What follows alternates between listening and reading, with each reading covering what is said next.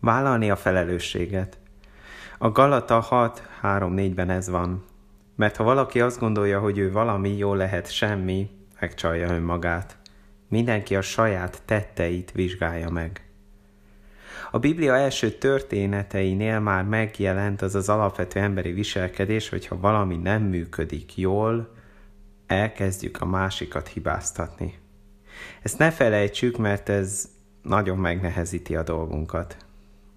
A Galata 6 arra emlékeztet minket, hogy újra és újra pont emiatt vegyük elő a saját döntéseinket és viselkedésünket, figyeljünk a mi felelősségünkre.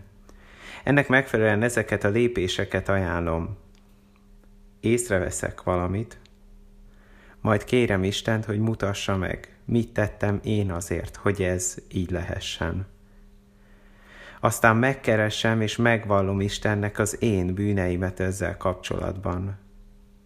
Majd kérem Istent vezessen, hogy az életemben jó változásokat tudjak megvalósítani. Aztán oda megyek a páromhoz, és megvallom neki is a hibáimat, és kérem, bocsásson meg azokért.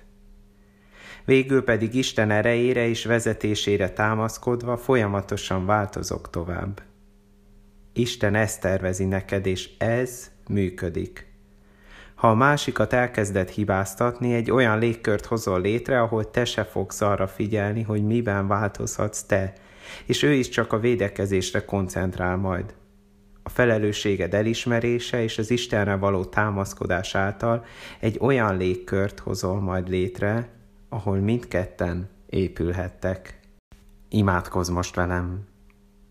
Atyám, te tudod, mennyire könnyen hibáztatom a másikat azokért, amik nekem nem tetszenek. Kérlek, bocsáss meg ezt. Segíts inkább abban, hogy vállaljam a felelősséget az én hibáimért. Mutasd meg, én mit rontottam el, és segíts, hogy változzak azokban.